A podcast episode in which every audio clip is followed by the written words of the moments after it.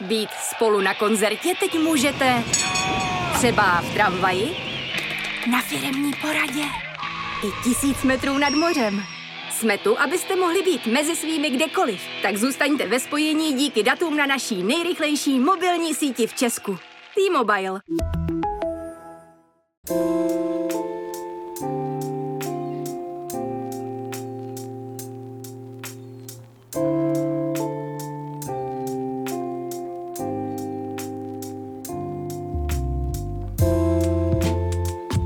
Posloucháte rozhovor Jonáše Zbořila. Mým dnešním hostem je Libuše Jarcoviáková, fotografka, jejíž kariéra trvá už přes 50 let, ale až v posledních letech zažívá přijetí nejen v Česku, ale i ve světě. Její výstava na prestižním festivalu ve francouzském Arles eh, v roce 2019 sklidila obrovský úspěch. Část díla Libuše Jarcoviákové je teď k vidění třeba na výstavě Bohemia v pražské Kunsthále.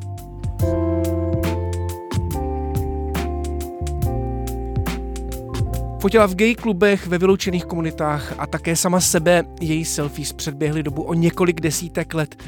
Žijeme v době fotografické, ale dokážeme se fotit tak upřímně jako Libuše Jarcoviáková. Tak nejen o tom se budeme bavit s mou dnešní hostkou.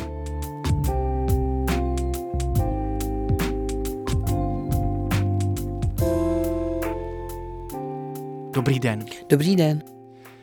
Celý život se fotíte? Teď před rozhovorem jsem fotil já vás. Co se vám honilo hlavou, když jste najednou stála před objektivem telefonu, to je důležitý říct, cizího člověka? No, e, obecně stát před jakýmkoliv ob- objektivem, kromě svého, není pro mě e, nijak e, komfortní záležitost. Já nějak se začnu okamžitě divně e, křenit a, a vůbec se necítím dobře a e, nevím, já sama sebe, když fotím, tak se vůbec neprožívám a rozhodně nejde o to, jak vypadám. E, v podstatě mi ani nejde o to, jak budu vypadat na tu fotku, ale začnu tvrdnout nějak zvláštním způsobem. Takže to moc krásný zážitek nebyl, ale dalo se to přežít. Neměla jste nutkání mi říct, eh, co bych měl udělat správně? Neměla, protože já to nevím.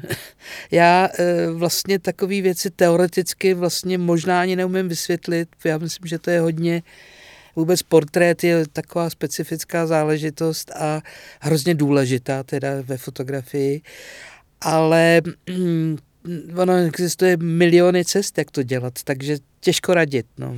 Když fotíte sebe sama, což děláte hrozně dlouho, tak uh, už tedy nic necítíte? Nebo netvrdnete před vlastním objektivem? Ne, to ne, to ne, určitě. Já spíš uh, takhle, jako to je opravdu jedno z mých úplně prvních témat. Myslím si, že na prvních políčkách negativu e, jsem měla nějaký autoportréty a úplně ani neumím vysvětlit proč. Zaprvé to nebylo běžné v té době, nebylo, nebylo to tak jako obecné téma. A za druhý, já jsem skutečně vlastně nikdy se moc nedívala do zrcadla z důvodu toho, že bych chtěla vidět, jak vypadám, nebo něco opravovat, nebo něco, eh, něco já jsem spíš jakoby vlastně zkoumala, eh, kdo to tam je a kde je. A v podstatě ty autoportréty byly hodně o situacích a prostředích, v kterým se ocitám a opravdu jich mám jako na tisíce, jo, což je hodně zvláštní a skutečně eh, ono je jako já jsem měla výhodu, nevýhodu, eh, Prostě bylo to tak, že já jsem těch prvních, já nevím, 20, možná až 30 let eh, vlastně neměla vůbec žádný publikum na ty fotografie, kromě sama sebe. Přestože jsem teda studovala dvě fotografické školy, nebyla doba sdílení, že jo? Nebylo to tak, že člověk udělá fotku a e, za, za tři minuty šoupne, e, šoupne na e, Instagram nebo někam a e, v podstatě ty motivy, proč se lidi fotí, musí být hrozně různorodý. A le velmi často, možná je to hodně ženská záležitost, ty selfie, jakoby, hodně často jde právě o to, že se člověk jako stylizuje do nějakého obrazu, jakoby do nějakého, eh, do podoby, jak bych chtěla, aby ho lidi viděli. A to si myslím, že já jsem neměla. Já jsem měla vlastně spíš možná, když to řeknu nějak globálně, tak zkoumání toho vnitřního světa, bych řekla. Jo. Takže, ale musím říct, že to byla značně intuitivní záležitost. Já jsem vlastně tím, že eh, jsem se moc nenechala ovlivnit ani těma školama a nějak jsem si i během těch škol dělala trošku to svý, taky jsem proto nebyla žádný úspěšný student, tak jsem vlastně ten vývoj byl takový přirozený hrozně. Jako... Vy jste říkala, že jste nevěděla, proč jste začala fotit sebe sama? Našla jste nějaký odpovědi, když jste pak ty fotky vyvolala? Našla jste tam něco, co třeba nějaký duševní rozpoložení nebo nějakou odpověď na to tápání, který, který eh. člověk zažívá v podstatě celý život? Ano i ne, jako to strašně záleží třeba na období, v kterém eh, jsem to dělala, ale třeba eh, jako taková jako typická, typický příklad je moje asi pětiletý život v západním Berlíně, kam jsem se Eh, vystěhovala v 85. roce a jako skutečně jsem tam neprožívala dlouho lehké období, vlastně jsem se tam nějak eh, docela složitě prokousávala a já jsem tam šla s takovým plánem, že budu fotit eh, deník, že ho budu psát deník a že budu fotit pořád sebe a všechno kolem a tam teda vzniklo velké množství autoportrétů a v podstatě tam jsem se opravdu jako hledala. Já jsem se tam taky v první fázi, kdy jsem se cítila úplně ztracená, tak jsem se hrozně dívala do zrcadla, jenom abych si jako potvrdila, že jsem. A na těch portrétech je taky strašně vidět eh, takový jako ty, ta amplituda toho, když se mi dařilo líp, když se mi dařilo hůř, ale už to v té době byl vlastně návyk fotit ty autoportréty. Už to byla taková jako určitá duševní hygiena možná, mm-hmm. můžu říct. Já nevím, jako... A fungovala, fungovala v té chvíli, kdy jste se vyfotila, kdy jste udělala ten cvak, anebo až ve chvíli, kdy jste se na ty fotky zpětně koukala. To je Protože možný... u těch deníků to je komplexní. Já sám si třeba píšu deník a ta psychohygiena, ta duševní hygiena funguje vlastně okamžitě. V momentě, kdy začnu psát, tak se mi uleví.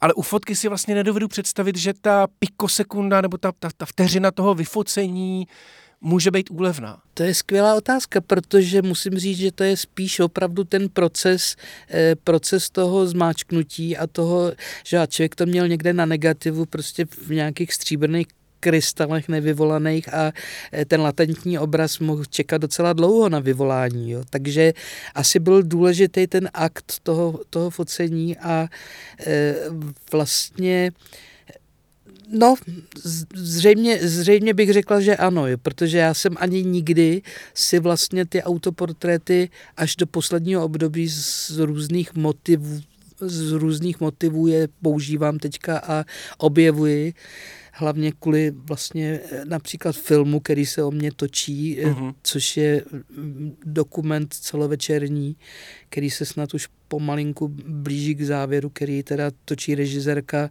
eh, Klára Tasovská s takovým jako podtitulem Ještě nejsem tím, kým chci být a vlastně tam ty autoportréty budou hrát velikou roli v tom, v tom filmu, protože to je takový opravdu leitmotiv toho, toho týmí práce.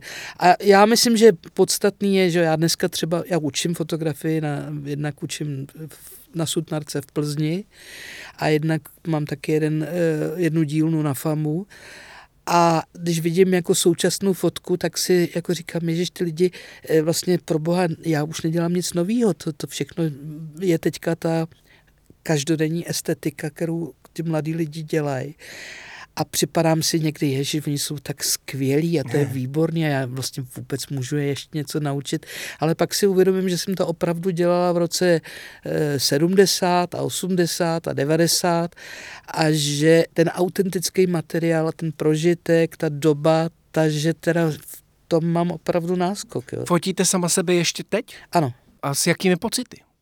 Já se na to možná ptám proto, protože si představuju, že, že dlouhou část svého života prožíváte, teď se nezlobte, že, že použiju ten výraz jako outsider. A pak najednou v 70 letech zažíváte obrovský uznání. Když jsem četl vaše denníky, eh, to znamená temné roky, které vyšly v roce 2017, tak člověk cítí z každého toho papíru nejistotu, skoro z každého toho zápisu. A tak mě zajímá, A vy jste mluvila o tom, že jste se dřív fotila, abyste hledala ty, ty pohnutí mysli a, a pomáhala si nějak. Tak jak je to teď, když se fotíte? No, tak za prvé já to tak moc neprožívám, že, že nějak jako se kolem mě eh, dějou věci. To je tak jako za prvé naštěstí je to tak trošku postupně, za druhý, že covid a všechny věci, ono to není zase tak, tak horký a spíš, spíš mě baví, když zjistím, že eh, mám takový jako příznivce napříč tou společností a třeba mezi hodně mladýma lidma a že jim to něco říká, řeklo.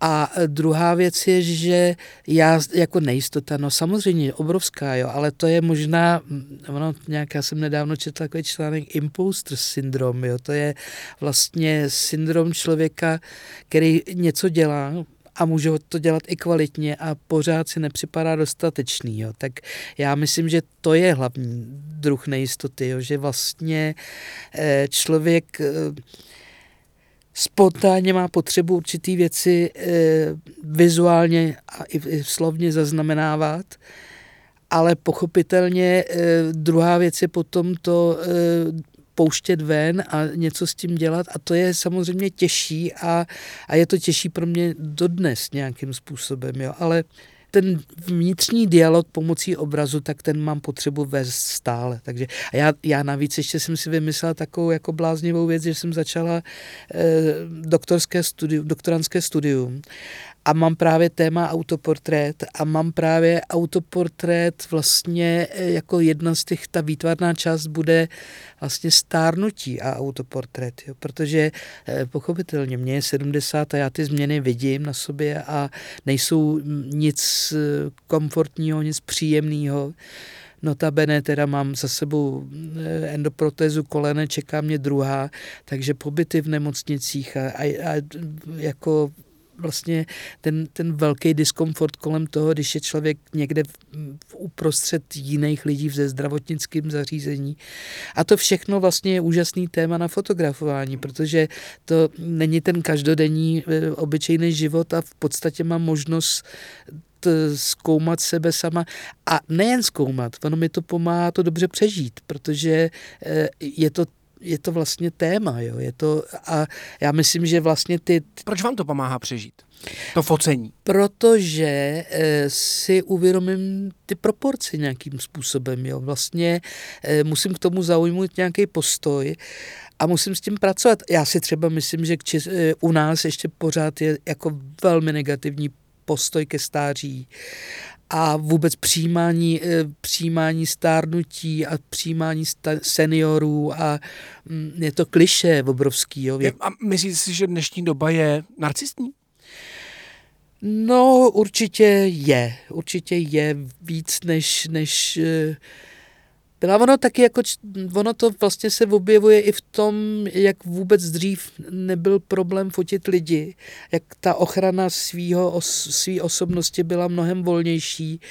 Teď jako jsou lidi eh, samozřejmě velmi opatrní na to, kde jsou vyfocený, jak jsou vyfocený, eh, mají potřebu nějaký tý eh, toho self-image, toho, té sebeprezentace, toho, jak, jak teda chtějí být viděni. Takže to jako je to, souvisí to určitě se silnějším sebevědomím nějakým způsobem, což je dobře. Já jsem totiž přemýšlel nad tím, proč jsou vaše fotky tak aktuální a proč se mi líbí. A došlo mi, že mi vlastně přijdou strašně osvobozující, protože dneska je, jak jsme si říkali, eh, svět fotek plný, ale rozhodně nemám pocit, že ani co se týče selfies, který si fotím třeba já, nebo mý kamarádi, nebo kdokoliv další, klidně i mladší, tak nemám pocit, že by ty fotky nutně byly intimní, upřímný, osvobozující, tak jako byly ty vaše selfies. Vlastně mi spíš právě asociují autocenzuru a pocit, že se snažím kontrolovat ten svůj sebeobraz. No, to je, to je možný a asi tak to bude hrát jako hodně, hodně procent té tvorby bude tímhle způsobem e, zaměřené. Určitě to není jediný, co vzniká. Ono, já, já doufám, že objevím hodně zajímavých e, projektů.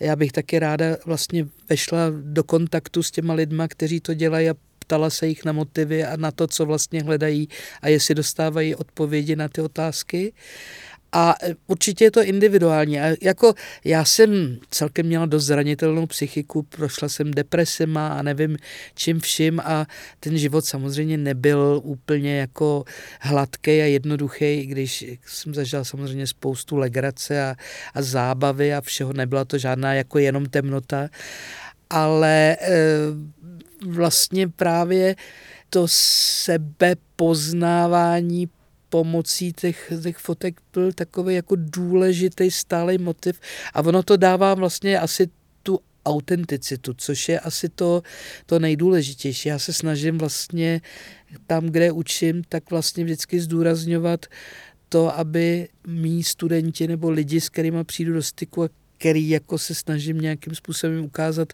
věci z mý perspektivy a případně jim ne poradit, ale ukázat nějaký směr nebo, nebo, nebo prostě být jenom nápomocná v něčem, tak vlastně říkám, ať, jsou, ať zkouší být hodně osobní, jo? Ať, to, ať to je prostě přítomný, současný, protože my, my vlastně spoustu věcí považujeme za hrozně obyčejných kolem nás, jako v průběhu, eh, jo, jako vyfotit nějakou obyčejnou ulici se zdá úplně zbytečný, ale ono se to samozřejmě tak rychle a zásadně mění.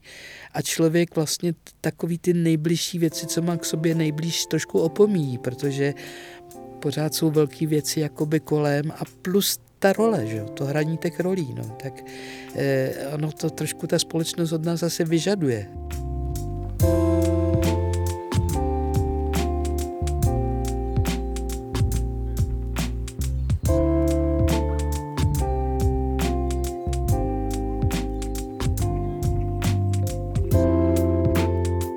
Chvilku se posunu od těch osobních věcí. Já jsem se včera chtěl jít podívat na vaše díla na nové výstavě Bohemia, která je v Kunsthále. Ale po mostě šel zrovna pochod protivládních demonstrantů, kteří ten most úplně zablokovali a já jsem se tam nemohl dostat. Ale to, co mě zajímá, je, jestli prožíváte politický dění v Česku. No, ve vlnách.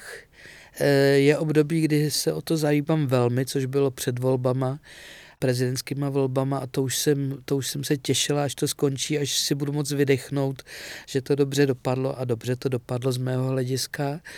A e, jako samozřejmě, že si jednou za den přečtu zprávy, e, že se samozřejmě podívám i na zprávy a snažím se najít nějaký jako vnitřní postoj k tomu, abych pochopila, proč ty věci jsou a jak jsou a jestli by se to dalo dělat jinak, líp, eh, hůř, eh, by se to dalo dělat ještě určitě hůř, eh, ale snažím se vidět ty věci v souvislosti, jak v celoevropských, tak vlastně celosvětových, jo, protože jedno souvisí se druhým a je to v podstatě všechno hrozně složitý proces. Dá se nafotit?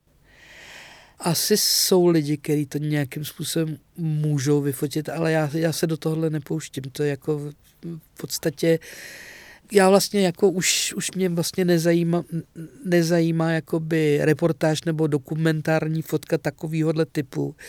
Určitě můžou vzniknout hodně zajímavé fotky z demonstrací, kde si co si, jo, ale nevím, jestli se dá vyfotit ta frustrace, kterou prožívá spoustu lidí, jestli se dá vyfotit vliv dezinformací, který lidem absolutně mění perspektivu a nejsou schopni se podívat na něco s, jako s, trošku s odstupem a vidět ty věci z dlouhodobějšího hlediska. Nevím. Já se na to ptám uh, asi protože mám pocit, že mluvíte hodně o empatii ve fotkách, že jste vlastně fotila spoustu uh, vyloučených komunit, fotila jste v gaybarech. Co s váma třeba udělala střelba v klubu Tepláreň? No tak to se mnou samozřejmě otřáslo, protože eh, to jsou takový ty, eh, jako mnou otřesou jakýkoliv zprávy o masovém střílení v Americe.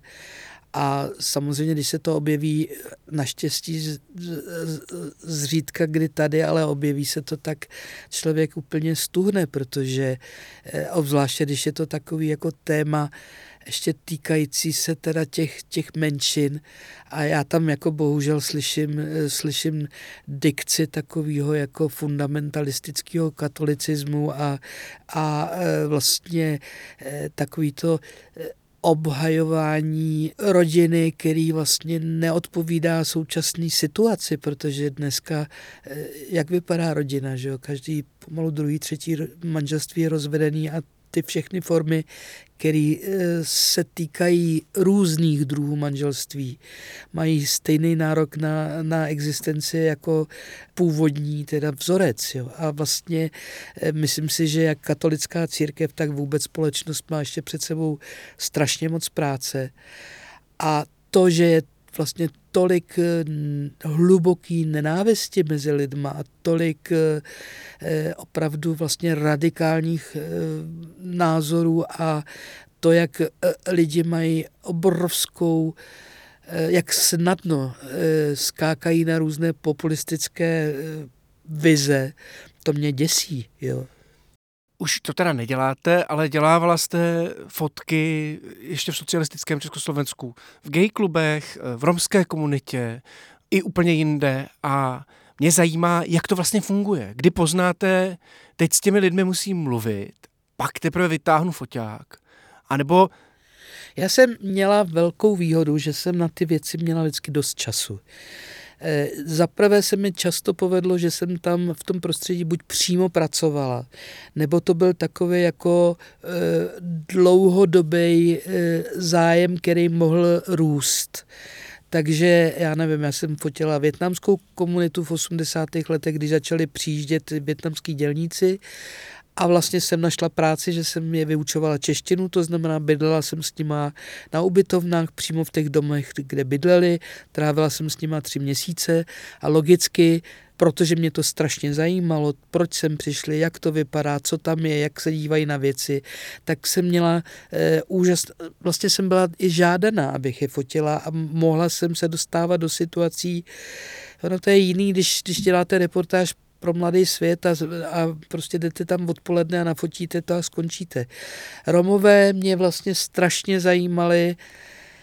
Ono je to taky tím, že vlastně já jsem měla nějakou potřebu ty skupiny jako hledat z toho důvodu, že že byli eh, absolutně jiný, že to byl vlastně úplně jiný svět, který měl vlastní vizualitu, vlastní kulturu, vlastní vnímání času, vnímání vlastně i těch hodnot a tak dále. A když jsem eh, chodila do těch rodin a chodila jsem tam opakovaně a vlastně jsem se s těma rodinama i zpřátelila a, a zažívala jsem nejrůznější situace od křtu přes pohřby, přes cesty na Slovensko, tak tam jako já, když jsem jezdila třeba do slovenských osad, tak to trvalo dva, tři dny, než jsem mohla začít fotit svoje mm-hmm. věci. Mm-hmm.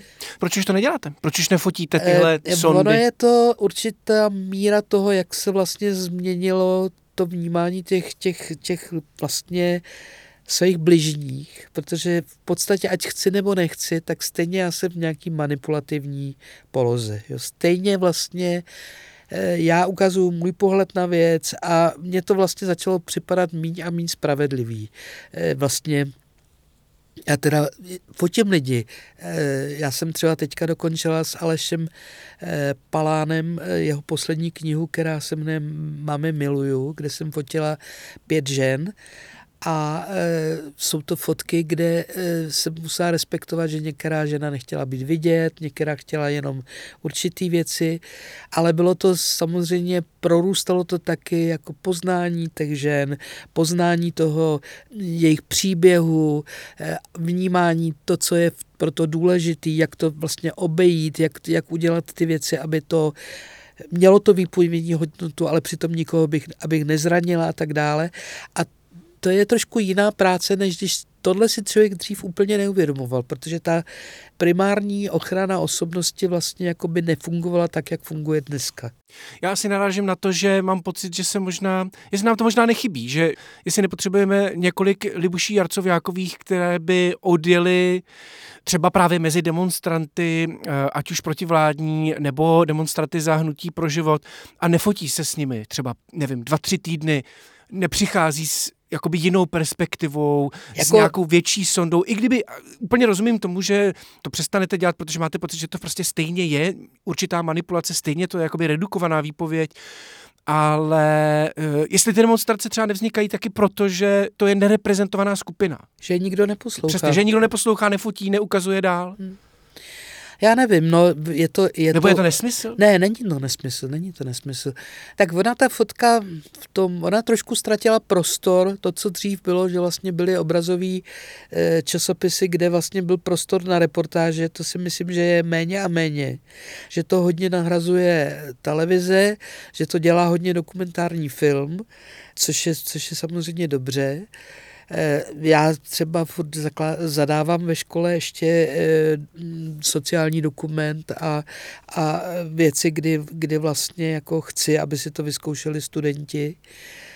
Ale vždycky jako kladu jim na srdce to, aby našli skupinu, která je opravdu hodně zajímá a kde se dnes kam jsou schopni skutečně nějak jako vniknout, aby, aby to eh, bylo takhle, jako je to vždycky subjektivní dokument, jo, ale aby tam byla nějaká e, hloubka toho, ať to není nafocený za, za jedno odpoledne. No.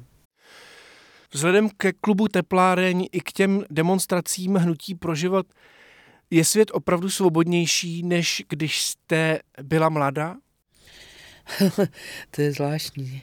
Ano i ne, jako e, myslím si, že fungují obrovský kliše, a e, je takové jako úplně...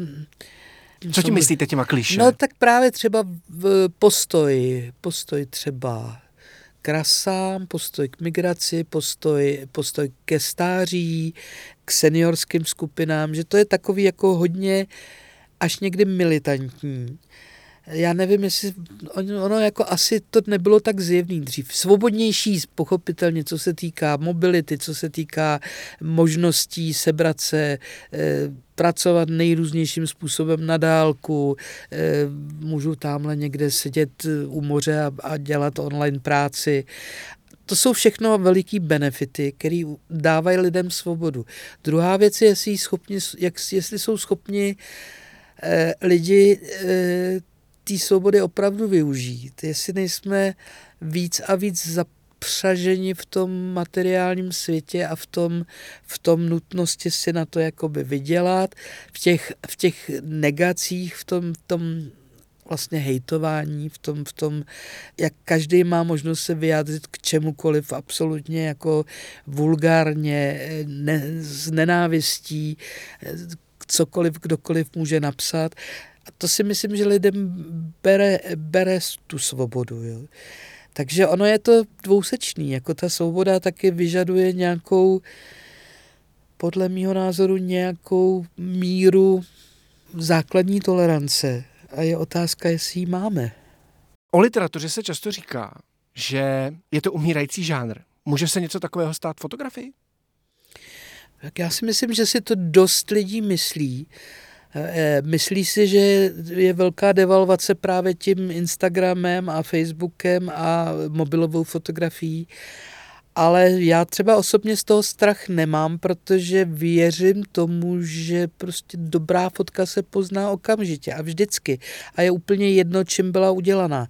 Eh, já znám kolegy, který si myslí, že vlastně celá černobílá fotka je na nic, jakákoliv dokumentární fotka je na nic, že to je všechno vlastně úplně eh, staromódní a někde jako zapomenutý, ale pořád si to, myslím, že to je pořád, je otázka, jak velký prostor má ta fotka, jak moc je společensky důležitá. Eh, taky to není žádný trvalý médium, ale dneska co je trvalý médium? V podstatě my nevíme, co bude s fotkama za 100, za 200 let, ale nevíme to ani o filmech a o ničem. Že? Takže eh, já osobně věřím tomu, že fotka je tak silný médium, že přežije. Co s ní udělá umělá inteligence? Ve chvíli, kdy můžu eh, napsat do nějaké aplikace, udělej mi fotografii, na který je Libuše Arcovějáková na lyžích třeba.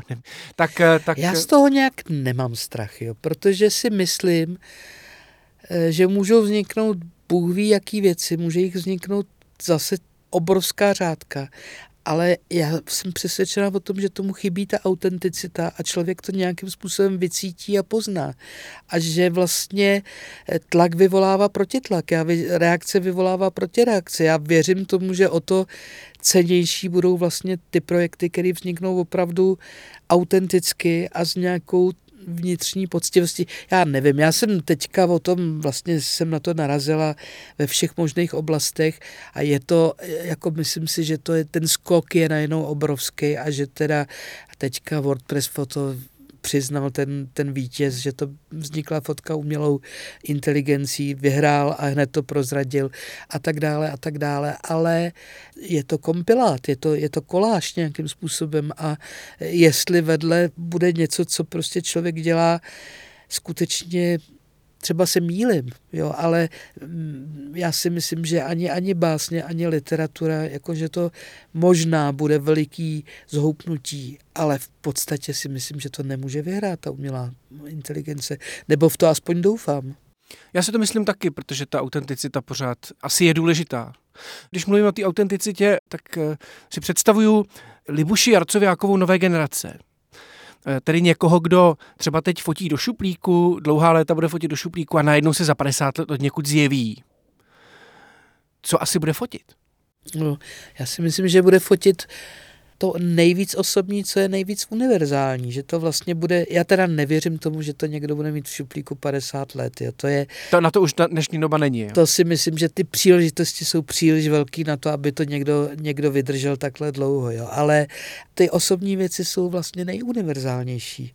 Ku podivu nějaký moje deníky, kdy jsem prostě byla absolutně eh, ztracená, já nevím, pěta, 28-letá holka, 35-letá, já dostávám reakce třeba od mužů 35-letých, eh, že to oslovuje. Jak to je, je to... přesně můj případ, je mi 34 a naprosto mě to oslovuje. Jo, jak je to vlastně možný, když to byla jiná doba a vlastně i pohlaví a všechno, no, protože to je univerzální.